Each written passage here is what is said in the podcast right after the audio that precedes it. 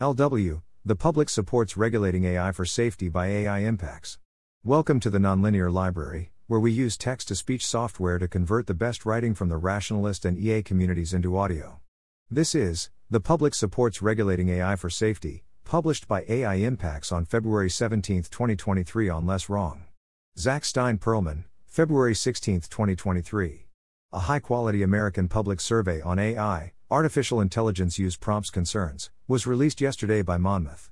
Some notable results 9% say AI 1 would do more good than harm versus 41% more harm than good, similar to responses to a similar survey in 2015.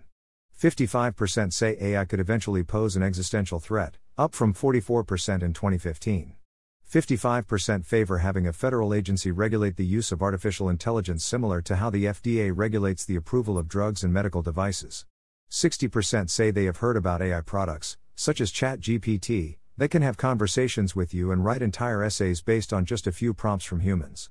Worries about safety and support of regulation echoes other surveys. 71% of Americans agree that there should be national regulations on AI, Morning Consult 2017. The public is concerned about some AI policy issues, especially privacy, surveillance, and cyber attacks, GovAI 2019. The public is concerned about various negative consequences of AI, including loss of privacy, misuse, and loss of jobs. Stevens, Morning Consult 2021. Surveys match the anecdotal evidence from talking to Uber drivers. Americans are worried about AI safety and would support regulation on AI.